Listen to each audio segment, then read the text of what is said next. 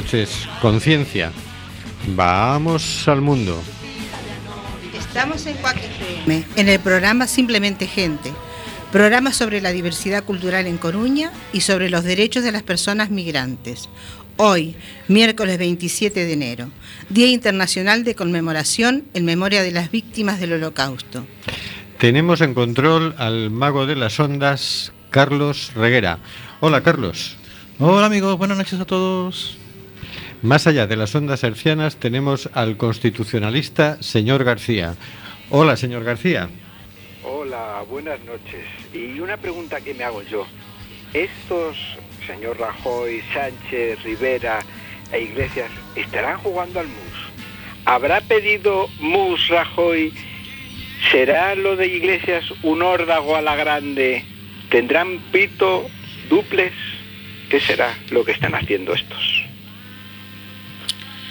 A través del hilo telefónico escuchamos las inquietantes observaciones de Óscar G. Hola, Óscar. Hola, buenas noches. Pues yo voy a pensar que sí que están jugando al MUS, porque esto del MUS es un deporte universitario y estos yo creo que aprendieron mucho allí en la facultad. y en el estudio José Couso contamos con la presencia de Hortensia Rossi. Hola, Hortensia. Hola, buenas noches a todos. Con quien hablaremos del artículo 66 de la Constitución y de los refugiados. Y conduciendo el programa, un humilde servidor, Rubén Sánchez, que hará lo posible para que fluya este amordazado programa número 93. Echamos de menos a Monse Berea. Hoy hablaremos del artículo 66 de la Constitución y de los refugiados. Estamos en el programa Simplemente Gente en CUAC FM, en el 103.4 y nos puedes encontrar en Facebook en Simplemente Gente en Cuac FM. Si nos escuchas desde tu ordenador, nos puedes ir haciendo comentarios por Facebook que saldrán en antena. Y ahora hablemos de la Constitución.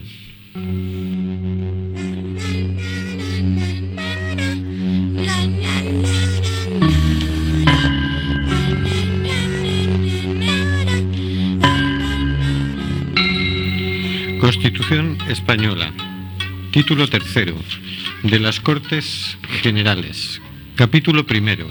De las Cámaras. Artículo 66. Las Cortes Generales ejercen la potestad legislativa del Estado, aprueban sus propuestas, controlan la acción del Gobierno y tienen las demás competencias que les atribuye la Constitución. Las Cortes Generales son inviolables. Las Cortes Generales representan al pueblo español y están formadas por el Congreso de los Diputados y el Senado. Señor García, un titular con una entradilla y un tremendo desarrollo de artículo. Quiero. Bueno, hoy que lo tenía todo resumido, no nos ponemos de acuerdo tú y yo.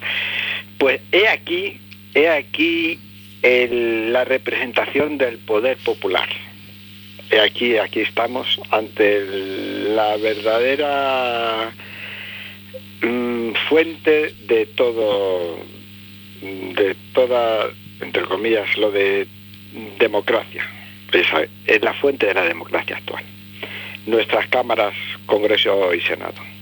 Que por cierto, esto de que sean dos cámaras será por por una parte mantener una tradición, ya que anteriormente había dos cámaras, Congreso y Senado, y otra, pues en teoría tenían previsto dedicar una de ellas, un poco especializarla en la cosa territorial, pero parece que ha quedado en, en un proyecto a desarrollar.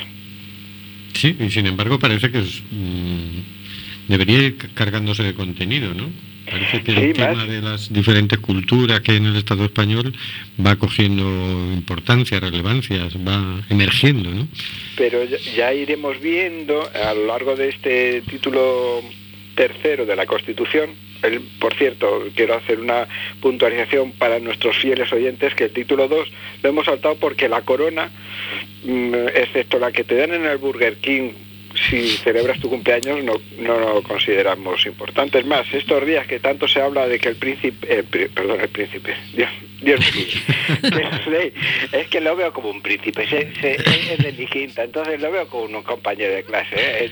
No, que el rey propone, el rey no propone, es una mera figura decorativa. Es, es la mesa del Congreso la que propone, la que se autopropone a alguien para candidato y la mesa le dice, oye, rey, que propongas tú a este de candidato, que tiene los votos. O sea, es todo para Fernalia.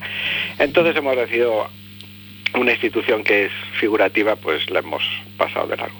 Que se nos Eh, ha resbalado la corona, Sí, sí, sí. digamos. Efectivamente. Bueno, a lo que iba, que me voy por las ramas. Yo, yo, yo sé por qué vengo del mono.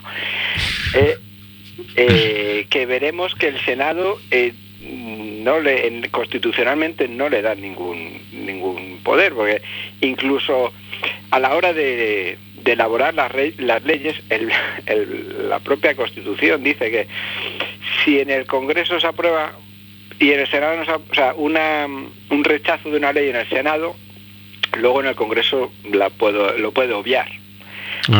Con otra votación que diga en el Senado que eh, digo que diga en el Congreso que sí, que sí, que esta ley vale. O sea que ahora mismo, por ejemplo, que el Partido Popular tiene mayoría absoluta en el Senado, si el Congreso aprobara cosas que no le gustan al Partido Popular y las frenara en el Senado, de todos modos podrían terminar saliendo. Lo único que lentecería todo, todo un poquito. La única potestad que tiene el Senado en exclusiva, creo recordar, estoy hablando de memoria, que es el tema de aprobar que el gobierno... Se ha acoplado algo por ahí. Que aprobar el que el gobierno suspenda una, una autonomía. Esa es la única potestad que tiene el, el Senado. Si quiero recordar, ¿eh? si no ma- mal no recuerdo. Pero por el resto, eh, aunque el Senado diga que no, si el Congreso dice que sí, va para adelante. Lo único que haría el Senado es retrasar, en- enlentecer los, los procedimientos. Su negativa. Hombre, digámoslo que lo, que lo interesante sería que enriqueciera con un punto de vista diferente las propuestas del Congreso, ¿no? Esa sería la idea, yo supongo. Sí, sí, pero digo que realmente ese enriquecimiento, mm, luego si el- en el Congreso dice que no, pues es que no sirve de nada. Es a lo, a lo que me refiero, que está supeditado ese, esa modificación, ese enriquecimiento a la, autoriza- a la aprobación del, del Congreso.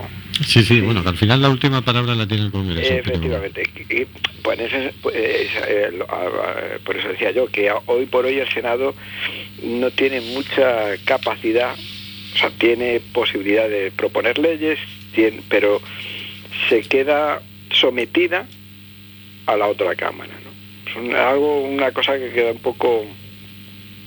Bueno, es que Claro. alguien tiene que tener la última palabra, ¿no? Si no, quedarían las cosas en el limbo. Entonces, no está mal que haya una Cámara que aporte un, otro punto de vista, devuelva la ley enriquecida y, por último, pues se- se- que para esa opción decir, ah, pues también es verdad, y se apruebe, ¿no? No- Pero la- está la opción también, que no es rara y no, no es... mm, o sea, que está prevista, que es una... eh, No sé cómo lo llaman, voy a hacer una palabra, un palabra que no es una asamblea general de las de ambas cortes, de ambas cámaras, perdón. De, y entonces, pues mira, en caso de, de discusión, que sean ambas las que decidan, no que una se someta a la otra. Es, es una, una posibilidad que está, está para ciertas cosas, en casos especiales, sobre todo para, y creo recordar, para eh, temas de constituyentes, pero que está esa posibilidad. Bueno, bueno.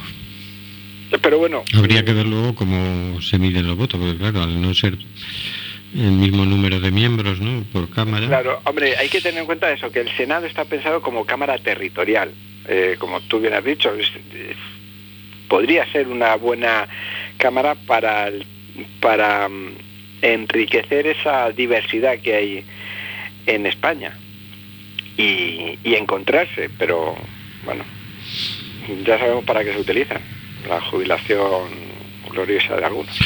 El cementerio de los elefantes, pero eso no era en Europa.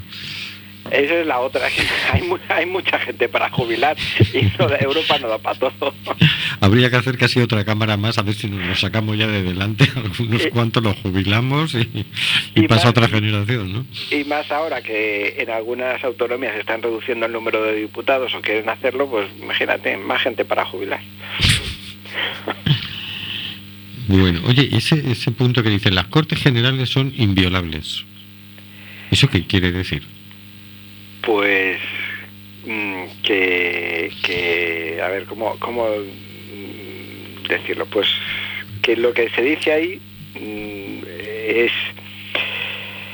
Eh, seguro que tú tienes palabras más, más claras que yo. Es que a mí me parece tan... Como es tan cortito tan sencillo que son inviolables, es que eh, nadie puede entrar ahí diciendo todo el mundo solo, que se sienten coño. Eh, por ejemplo, ¿no? O sea, todo lo que se dice ahí es eh, en base a la representación del pueblo. Entonces, no puede irse en contra de las decisiones ni de la gente que, de los diputados, de las personas que están allí. Entiendo yo que es así. Eh, Muy bien, muy bien, pues vale. no sé si me he explicado, si he Te quedado has- claro, Te has explicado o medianamente. medianamente. Bueno, a ver, más o menos lo que yo entiendo es que como son los representantes eh, eh, del pueblo, eh, son los que tienen la potestad de decidir, ¿no? Y que por lo tanto de ahí viene lo de esta palabrita inviolable. Vaya palabrita, ¿eh? también lo han elegido.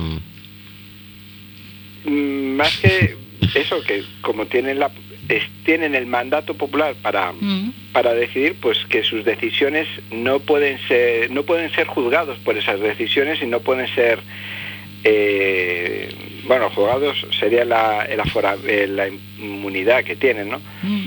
Pero que no, sí, tienen esa... eh, joder, es que estoy buscando una palabra, un sinónimo y no y ahora mismo no... Bueno, aprovechando, dice, aprovechando Internet, aquí lo definen como que protege a los parlamentarios mm, en caso de impli- eh, implica la exención total de responsabilidad penal, civil, administrativa o laboral por las opiniones y actos realizados en el ejercicio de sus funciones representativas. Así ves, ves qué bonito es. Es es muy bonito, solo que a mayores eso nos está trayendo un montón de problemas, ¿no? Claro, el- hombre, esto yo entiendo que esta inviolabilidad está planteada desde el punto de vista de que eh, se desarrollen y se planteen y sobre todo se realicen debates donde mm, hay, hay que tener en cuenta que se crean leyes y esas leyes a veces derogan partes de otras leyes, incluso van en contra de, de otras leyes que quieren derogar, ¿no? Entonces, entiendo yo que todo ese debate y toda esa parte eh, que se realiza en- dentro de, de los, de las Cortes no puede ser juzgada por una ley que va a ser derogada. Sería un poco absurdo, ¿no? Claro. Entonces, eh, eh, yo entiendo que va desde ese principio. Luego lo que hagan otros con sus cargos y aprovechen eso para hacer otra cosa, otro tipo de cosas que son delitos, pero que saben que van a tener menos posibilidades de ser juzgados por esa situación de, de, de inviolabilidad, pues eso ya es otra cosa. Muy bien, vamos a escuchar la canción ¿Dónde está el futuro aquel? del grupo La Última Apuesta.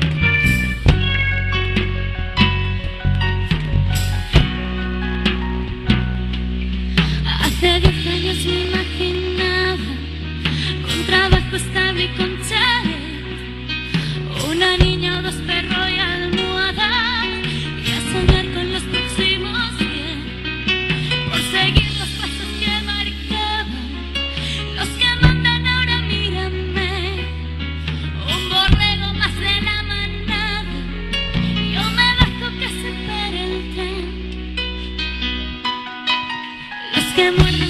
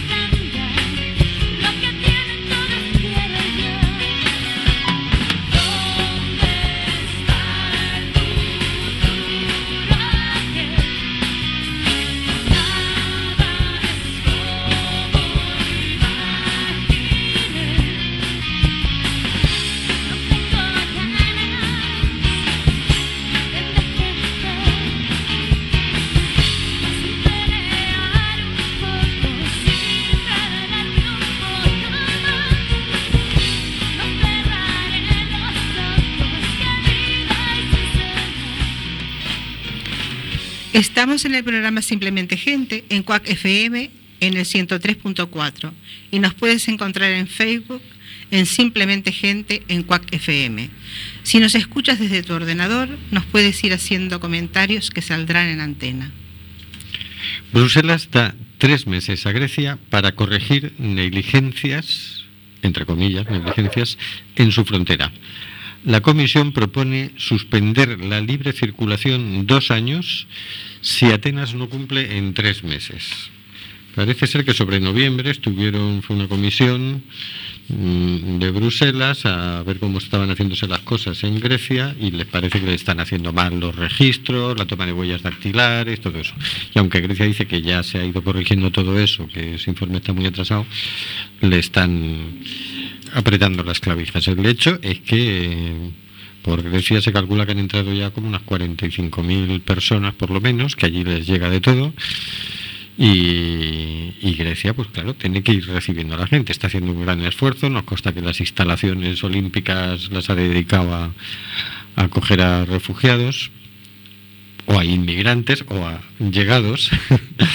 llámalos, porque lo de refugiados será cuando se les dé refugio. En realidad son gente que viene, algunos solicitarán asilo, otros no, algunos se les dará asilo y entonces serán refugiados. De momento son gente exiliada, digamos, de, de sus países. Y está dando respuesta a una situación muy, muy grave. Parece que Europa, en vez de ayudar, lo que hace es complicar las cosas. Grecia prácticamente está ya cercada, han ido cerrando las fronteras alrededor. Claro, es que desde mi humilde punto de vista el tema de Europa es que para nada se tiene en cuenta el lado humanitario de esta situación. Parece como que eh, los que van llegando no son seres humanos eh, y hay que tener en cuenta que llegan con hambre, con frío, eh, han dejado todo lo que han podido construir, llegan con sus niños. Eh, están tratando de apretar a Grecia para que, bueno, para que por ahí se entre lo menos posible. Es que la Unión Europea, así como está funcionando, si los pueblos no, no de pronto no tomamos unas medidas y nos entramos a manifestar fuertemente contra esto, yo no veo en un futuro cercano una solución. Ayer un representante del gobierno griego decía lo que no vamos a hacer es echar a la gente al, al agua porque parece que es lo que le estuvieran pidiendo, ¿no? Es decir, de hecho, la, la- habla Oscar. Bueno, no, eh, después de ti, hombre. Es que, de hecho, no hay ninguna medida a a nivel europeo acordada, ninguna medida de salvamento. Todas las medidas son de protección de la frontera. Como si no supieran que se está, está muriendo gente todos los puñeteros días en el mar Mediterráneo tratando de llegar a, a Lesbos, a Grecia y en algunos casos a Italia. ¿no? Eso parece ser que no cuenta, que no es problema suyo, que su problema es vigilar, proteger la frontera. Entonces parece que les fastidia que haya gente que consigue entrar. Así es. Yo simplemente eh, voy a recordar una, una pequeña cosita. Aparte de que, como ya hemos dicho aquí, la Constitución española dice que se va a desarrollar en base a la aplicación o al desarrollo de la Declaración Universal de los Derechos Humanos, que la Constitución Europea también apela a esta Declaración Universal de los Derechos Humanos. Yo simplemente voy a leer el artículo 1, que dice tal que así, que todos los seres humanos nacen libres, iguales en dignidad y derechos, y dotados como están de razón y conciencia, deben comportarse fraternar, joder, la, la- la palabra, eh, mira que sencilla, pero me se lengua la traba como a los de la Comisión Europea. Es que está en crisis ese concepto. Fra- fraternalmente los unos con los otros. Yo creo que esta parte eh, la tienen obviada. No solo este primer artículo, sino como vimos en, en la primera temporada de Simplemente Gente,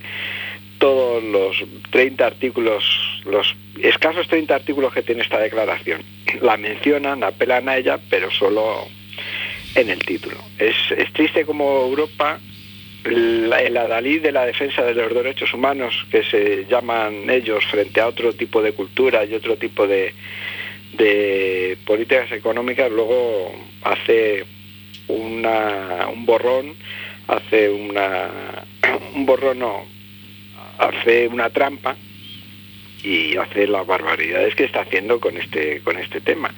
Porque por un lado les cierra las puertas por un lado les deja mal vivir en, en la calle, en la- al aire libre, y por otro sigue negociando, sigue favoreciendo el negocio de las armas, el negocio de, de la especulación y apoyando a países que se están beneficiando, o supuestamente, perdón, hay que decir estas cosas su- siempre supuestamente, no va a ser que ahora te detengan con la ley mordaza y esas cosas. Países que supuestamente se están beneficiando y están favoreciendo esta guerra en Oriente Medio como o, eh, Arabia Saudí, que lo que está pasando ahí en, cierta, en gran medida tiene que ver con una guerra de poder, una guerra de, de estrategia, de zona estratégica, y Arabia Saudí quiere poner su pica en Flandes. Arabia Saudí, gran aliada de Europa y Estados Unidos. Es Gran que dictadura no, también, por cierto. no- no se habla apenas de Arabia Saudí. Hace menos de un mes que condenó a muerte a 43 personas y las ejecutó. Y yo decía, mira que si se le llega a ocurrir a Maduro hacer una barbaridad así, Imagínate. ¿cuál habría sido la portada del ABC, La Razón, El País, El Mundo, La Voz de Galicia? Pero no. Ya, ya estaría No, invadida, ya estaría no. invadida porque eso no se puede permitir. Claro. Además, de todas formas, para estos temas, mm, es decir, para venderle armas parece ser que da igual, porque tanto le venden armas a Arabia Saudí como le venden armas a Venezuela.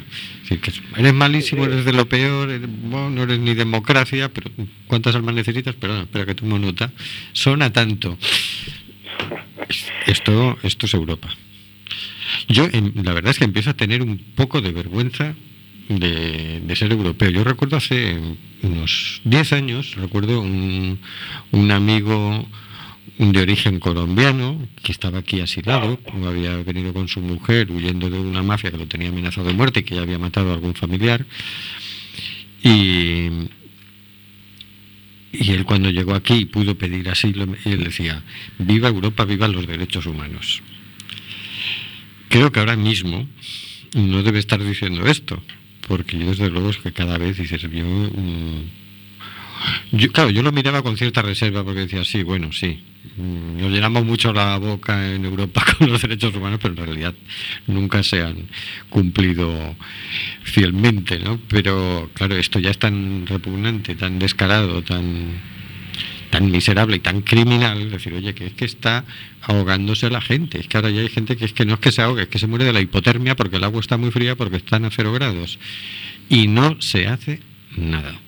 Es decir, se mantiene una frontera, se mantiene una valla, se mantiene una vigilancia, que es lo que hace que esa gente esté muriendo. Pues esa gente que podría venir en un ferry por 35 euros. Es que, a ver, Rubén, esto de que no se hace nada, pues a ver, ellos se reúnen en sus salones lujosos, Con calefacción. con calefacción, viven en mansiones, vienen con su chofer. Eh, entonces parece que yo me pregunto, ellos están tan deshumanizados, totalmente deshumanizados los que manejan todo esto a nivel europeo y no solo a nivel europeo, también a- a nivel de Estados Unidos o no sé, o de Rusia o y China que está ahí calladita y quietita esperando a ver por dónde saca una tajada.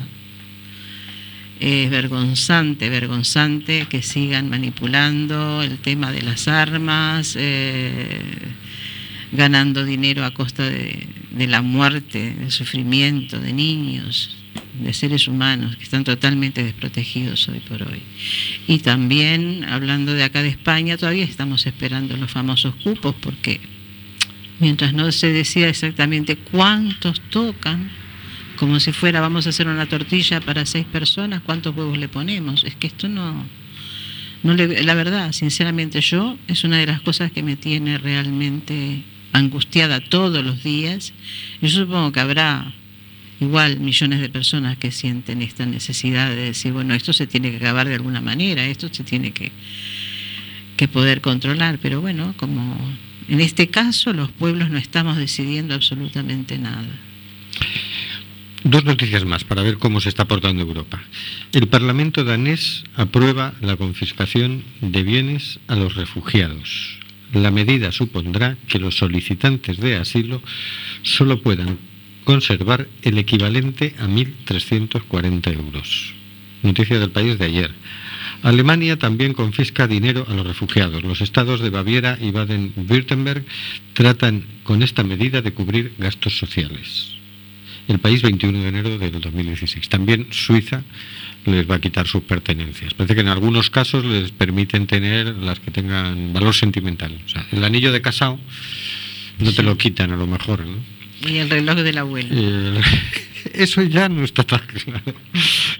Eso no está- Pero dices, oye, estos mm, algu- algunos comentarios ha habido sobre que esto es lo que hacían los nazis a los judíos en los campos de concentración. Primero les sacaban las pertenencias, ¿no? Cosa que ha sentado fatal en Dinamarca, porque ellos son, vamos, los paladines de la tolerancia, la Sí. diversidad y, y los derechos humanos. Pero dices, ¿y esto? Pues es- es otra mancha negra, otra vergüenza espantosa de que se les quite, a ver, 1.300 euros para una situación que no saben cuánto va a durar, pero es que ni siquiera los acogen, ni siquiera les dan un lugar medianamente digno para vivir, ni siquiera les dan una asistencia médica. Entonces, ¿por qué les van a quitar lo poco que se han podido traer? O lo mejor, algunos traen algo un poquito más que un poco, no sé, algo mucho, pero es que es, es lo que es lo que han sacado para poder hacer una vida nueva. Es que es suyo. Es que es, Es que es suyo. exactamente. Quiero decir, alguien puede venir con 20.000 euros y entonces le quitan todo menos 1.300 euros. O sea, te dejan tener hasta 1.300. Todo lo demás se lo lleva el Estado a cuenta de que sí te va a dar asilo, sí te va a dar atención médica. Si, si te conceden el asilo, sí, sí tienes cubiertas ciertas necesidades básicas. Y bueno, y cuando Pero- se les acaben los 1.300 euros, imagina que lo- los tirarán nuevamente para atrás, porque como total ya no tienen como siquiera comprar una barra de pan o, o un pañal para el bebé, no sé.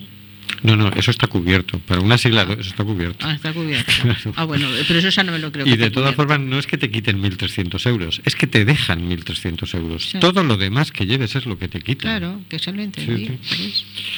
A mí, Bueno. de todas maneras, estoy leyendo lo que han aprobado en el Parlamento danés. De 108 diputados, 81 han votado a favor y 27 en contra. Sí. De los grandes grupos políticos estaba el liberal, como no, eh, el liberal para ciertas cosas. estaba el bloque de centro derecha y estaba el Partido Socialdemócrata danés, gran adalid de los derechos sociales, son los socialdemócratas de esta época. Que es muy triste como, como desde la supuesta izquierda, pues también hacen cosas que van más allá de la es que ya esto de derecha e izquierda no, más allá de los derechos humanos simplemente, ¿no? Mm. Me parece muy triste que gente que se ha desplazado por motivos humanitarios, gente que está viviendo, que se ha trasladado en condiciones infrahumanas, que vive en condiciones infrahumanas, se les requisen sus bienes, se les confisquen sus bienes, em, supuestamente para cubrir una serie de gastos. Pues mira, mm, hicieron lo mismo con o hacen lo mismo con las grandes empresas, las grandes sociedades que contaminan. Mm. Le confiscan sus bienes para reducir la contaminación en Europa o mm. el agujero de los bancos. Recordemos que, ah, bueno, este era holandés. ING fue uno de los primeros bancos que entró en quiebra y tuvo, recibió la ayuda del gobierno, pero este era holandés. Era cerquita, pero no era danés. A esto no le confiscaron nada, ¿no? Les ayudaron. No sé, es, un poco complicado todo esto y, a mí me da la sensación de injusto. A, mí es que ya me va dando vergüenza, de verdad. O sea, si Europa va a ser esto, que la paren, que me bajo. Que la bajo. Es que no, no, era al revés. Es decir, Europa era el paladín de los derechos humanos. Europa era el estado del bienestar. Europa era la democracia. Oye, ¿qué nos está quedando de todo esto? A mí lo que me queda es impotencia, una gran impotencia. Por no, por no, por no poder eh, mínimamente colaborar eh, de alguna manera para que esto cambie, para que realmente estos señores tomen conciencia, aunque yo estoy convencida de que no la tienen. Sí, eso, es un tema, ¿verdad? Uno dice, trata de ponerte en la piel de estos y dices, pero estos es que no tienen sentimientos, es que no tienen conciencia. Es difícil de entender, porque esa parte yo no consigo, no consigo Yo puedo entender que alguien dice, bueno, yo no puedo impedirlo, aunque sea eurodiputado en Europa. La cosa está armada y organizada de forma que en realidad al final no se sabe muy bien quién decide estas cosas, ¿no? Mm.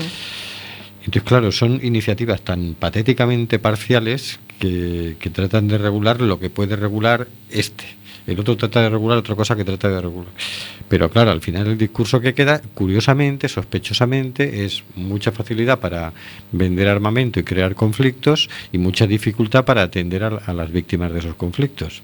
Y cuando ya lo que nos encontramos es con una crisis, una tragedia humanitaria de gente que está muriendo al, escapar del conflicto, resulta que hay una, una incompetencia absoluta para proteger a esa gente, para auxiliarla, ¿no? Y claro, ya la, sensación vista desde fuera es no hay voluntad de, de, impedir esas muertes, porque son muchas las medidas que, se podrían tomar y que no se están tomando, es decir, desde ponerles en todo el itinerario oficinas donde ellos pudieran solicitar asilo eh, y desde luego por lo menos permitir que la gente circule. Porque dices, oye, me parece muy bien que quieras regular los flujos y bueno, cada cual sueña y tiene sus utopías, ¿no? Alguien quiere regular los flujos migratorios. Y el viento, si quieres regular el viento, también te sacas una ley y lo regulas. Y las mareas oceánicas, te sacas otra ley, pero luego no puedes hacerlo, esa es la verdad. Ni los flujos migratorios, ni las mareas oceánicas, ni los vientos transcontinentales. Ah, pero mejor que poner oficinas, se ponen eh, barreras, se ponen concertinas, se ponen... Claro, que lo único que hace es no regular los flujos, sino matar gente. Exactamente. Entonces dices, oye, visto lo visto, mejor quitemos todas esas dificultades. Es decir, esto no ha existido siempre. Esto es desde 1986 que ha empezado a existir. Es decir, hasta ahí se circulaba libremente. Ahí es cuando la Unión Europea empieza a definir una política migratoria y empieza a, a, firmar el Acta Única en 1986, el Tratado de Maastricht en 1991, los acuerdos de Schengen en el 93 y el Convenio de Dublín en el 2003. Y entonces van cerrando Europa, creando un espacio de libre circulación adentro que ahora está en cuestión para, que, para impedir el paso de los refugiados que han conseguido entrar en Europa, ahora están volviendo a poner las fronteras entre países dentro de Europa, el famoso espacio Schengen. Está saltando todo por los aires. Pero decir, todo esto lo han ido haciendo desde el año 86. Sí. No, no es que siempre ha sido así, esto no es una cosa natural que siempre ha estado ahí. creo que desde más o menos del 2008, 2011, por ahí se empezó a agudizar ahora mucho más. ¿no? Sí, efectivamente. Y, y- y ya es que tratan de eso, de frenar el viento y el mar, y no les sale. Y por muchas cuchillas que pongan, no sé, cualquier día ponen minas al- delante de las vallas o, o no sé qué cuál será la siguiente salvajada que harán. Bueno, Pues no, no te extrañe, no se extrañe que sea el siguiente paso. Poner un campo minado, concertinas, campo minado para que no, para que no pasen. Pues no, a mí no, no me extrañaría. me llegaba hoy, mm, no sé, por Twitter o por donde, una frase de Felipe González de 1982 que decía, la dignidad de un país se mide por cómo trata a las personas excluidas. Mal vamos. Estos de antes de marearse en la puerta giratoria, que de tanto dar vueltas, ahora ya dice otras cosas nada que ver, ¿no? Pues que ya sabe. Era, eh, todavía llevaba la chaqueta de pana en aquella época. Bueno, vamos a escuchar la canción Refugiados de Ali Aka Mind. la vida de uno en la calle, porque uno que va, a dónde va a llegar uno a una casa y no tiene con qué comprarla, ni tiene nada, que uno que tiene recursos para el desplazado, Es pero yo no lo he recibido porque a mí quedaron de llamarme y no me han llamado nada. Tenía mi casa y todo, mi gallina. Hace dos meses tuvimos una gran represión contra los jóvenes.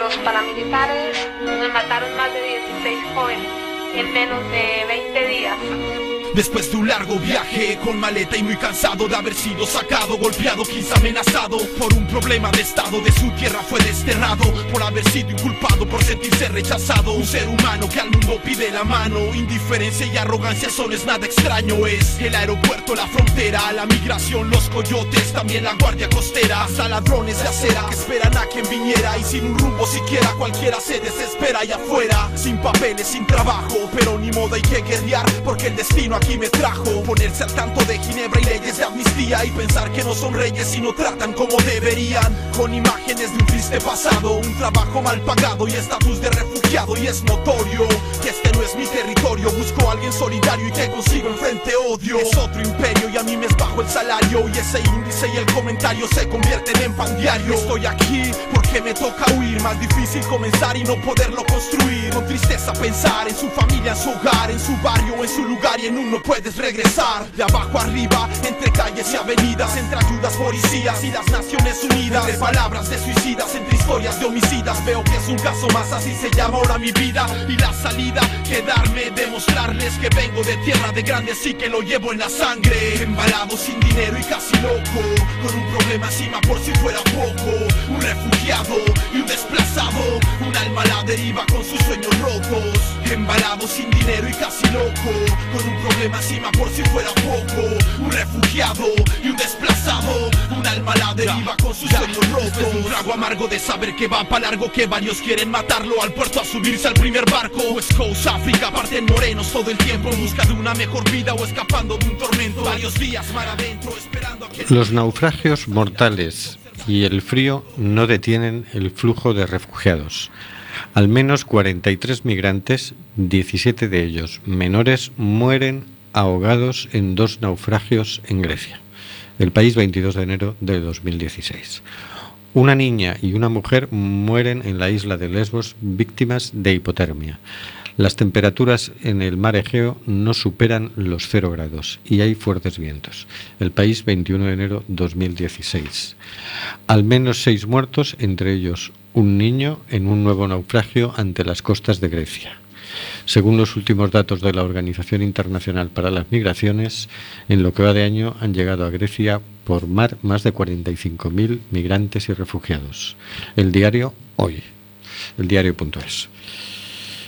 Esto es el resultado de la política migratoria europea, que esta es la parte que ellos no, deben ver como problema porque no hacen nada para resolver. O sea, recordemos que todo lo, que se está haciendo a nivel de política migratoria europea es para que la gente no pueda pasar la frontera, para que los que ya se la han pasado no puedan llegar a los países a los que quieren llegar, para poder controlarlos, para para poder expulsar fundamentalmente a todo el que haya entrado irregularmente. Todo eso es lo que está haciendo la Unión Europea. ¿Qué no está haciendo? Eh, poner las vías para que la gente pueda llegar sin morir. Eh, misiones de salvamento para los que emprenden ese viaje eh, tan peligroso en el mar Mediterráneo mm, no perezcan en el intento. Que recordemos, no son gente que esté haciendo nada malo, es gente que huye de una guerra, huye de una situación de miseria y busca más seguridad y más mm, progreso para su familia. Como, como están haciendo nuestros hijos, nuestros jóvenes, como hicieron nuestros abuelos, nuestros padres, nuestros tíos, lo mismo están haciendo ellos. Nosotros los condenamos a muerte. Bueno, nosotros, los dirigentes europeos. Ah, bueno, ya pensaba yo que me estabas echando a mí la culpa. Hombre, tendría culpa de... No, hombre, no. No tiene la culpa de De otras cosas sí, ¿eh? De otras cosas sí. Por eso, no, pero esto por favor, por favor.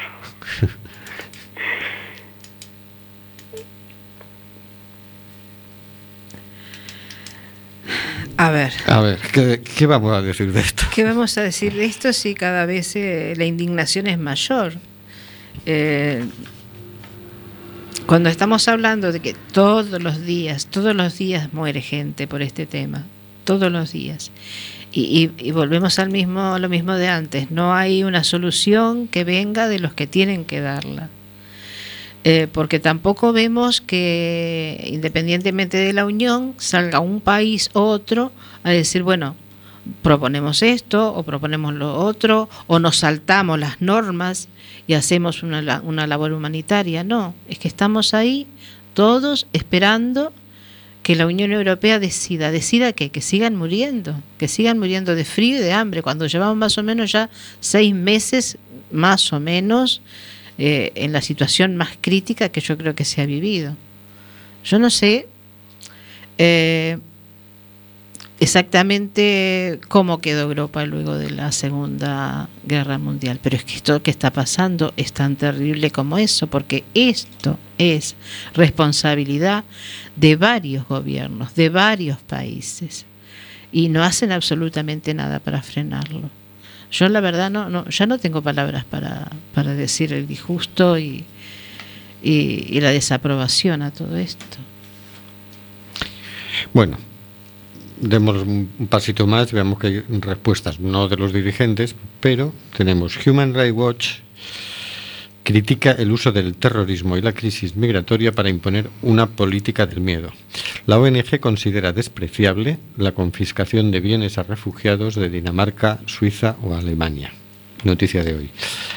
Ai Weiwei cierra sus muestras en Dinamarca en apoyo a los refugiados.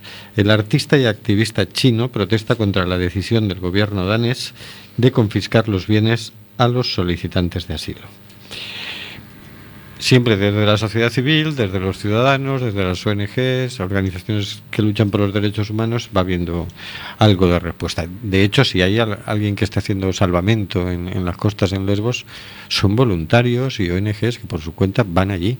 Y que bueno, ya vimos la semana pasada que a la policía no le gusta mucho la cosa. No, parece que no, porque han detenido activistas. Y dices, oye, por lo menos que haya alguien humano, porque es que en esto no nos podemos sentir muy bien representados, desde luego, ni por nuestros políticos, ni mucho menos por los policías, que bueno, tampoco es su trabajo representar a nadie, pero forman parte de, del aparato político, ¿no?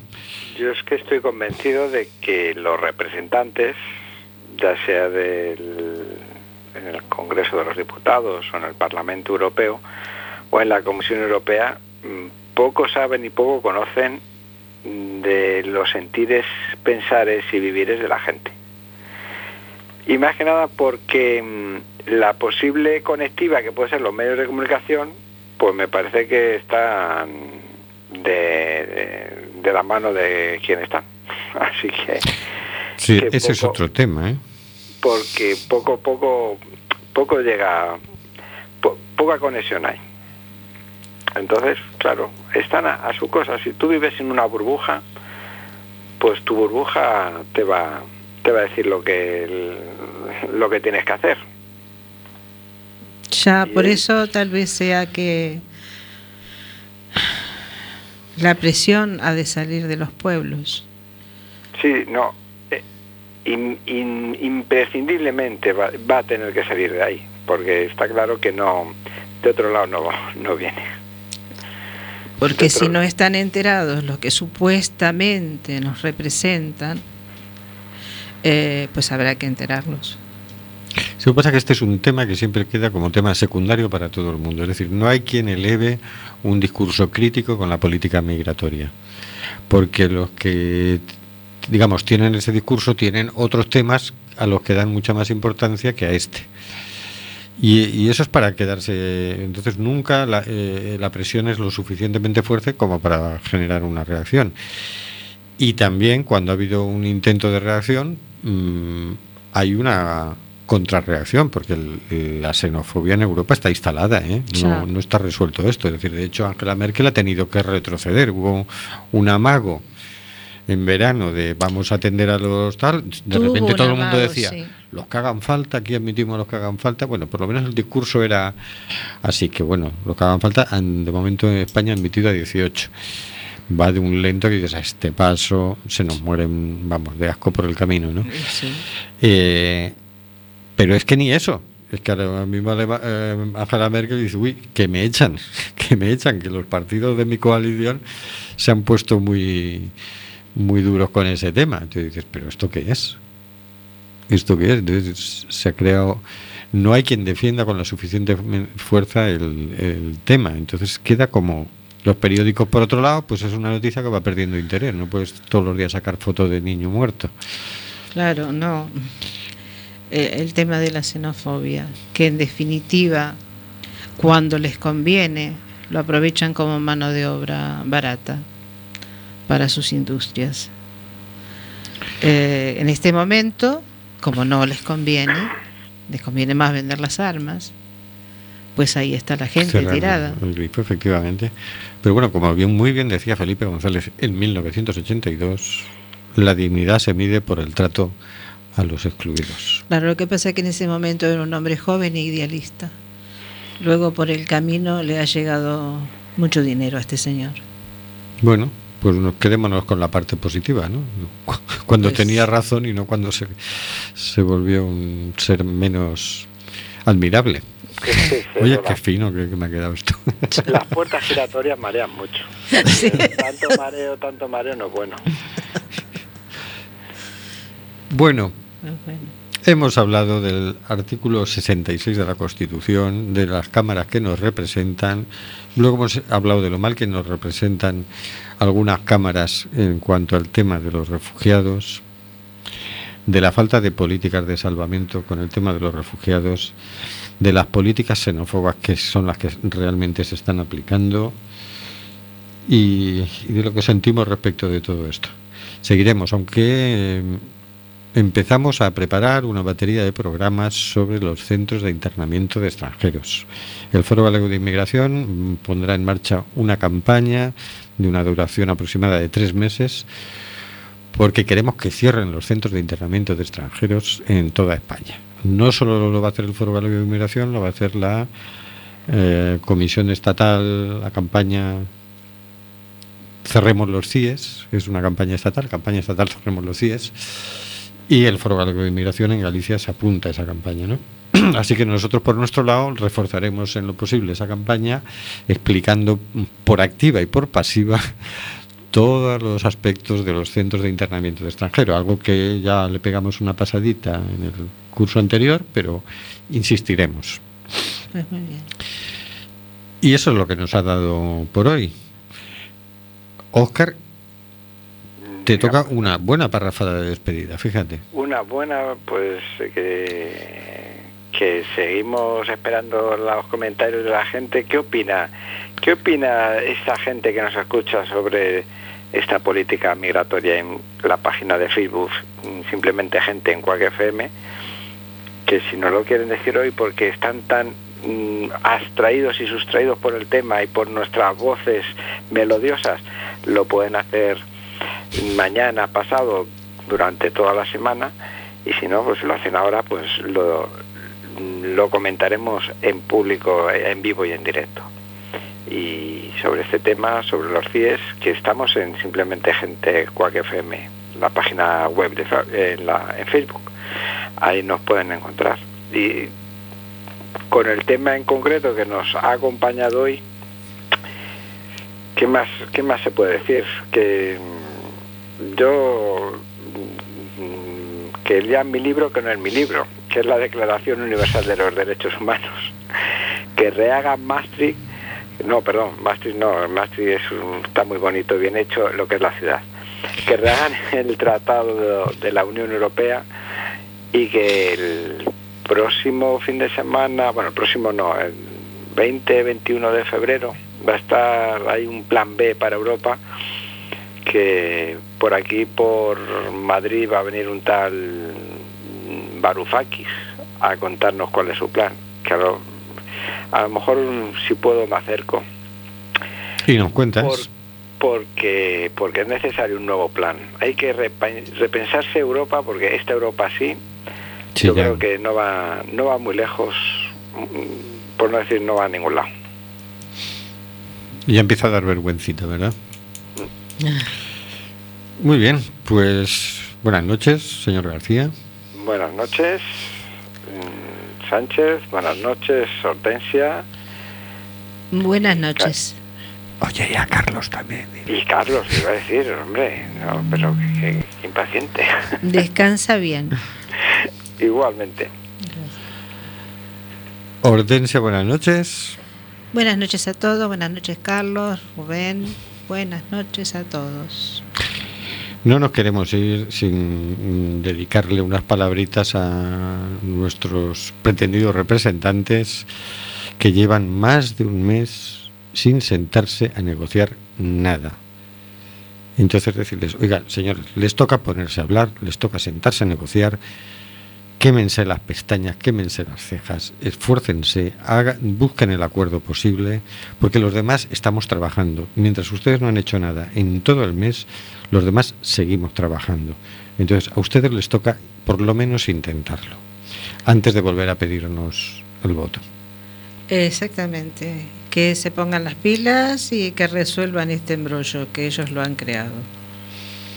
Buenas noches, Carlos. Bueno, lo que sí, siempre diremos que este programa está abierto para que el- la gente que no tiene voz tenga voz, por lo menos en, en esta radio y en este programa. Buenas noches. Así es. Buenas noches Carlos. Buenas noches a todos los que nos escucháis. Nos despedimos con nuestra sintonía sin conflicto al fin.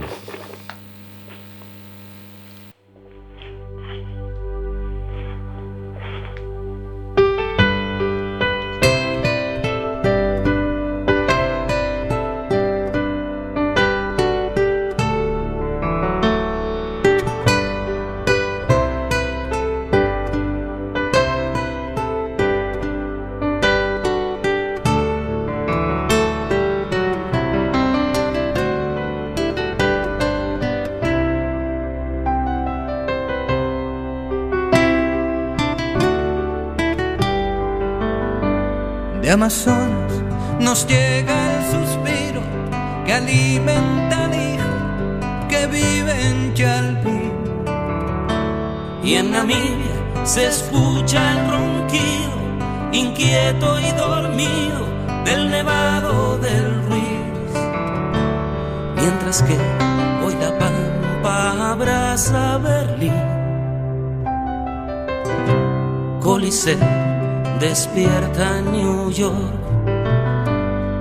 Chacareras bebiendo de un far, soleares de un tan y una isa de un son. y una quena con gaita escocesa bailan en la clave de un djembe y un bongo. Hoy el reggae se impregna con alma de sol, entonando Quizás barriendo fronteras se hermanen las tierras bajo un mismo sol. Y en el encuentro profundo de cada cultura esté la solución de un respeto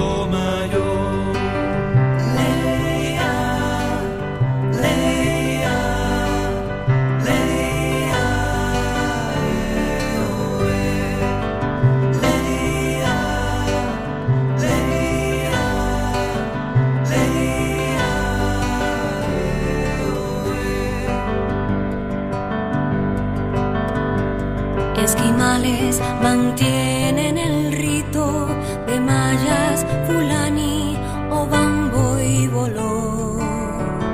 Y en la sangre del Inca cohabitan ancestros bantúes, bereber y zulú. Hoy se empeña el ADN en forjarnos igual.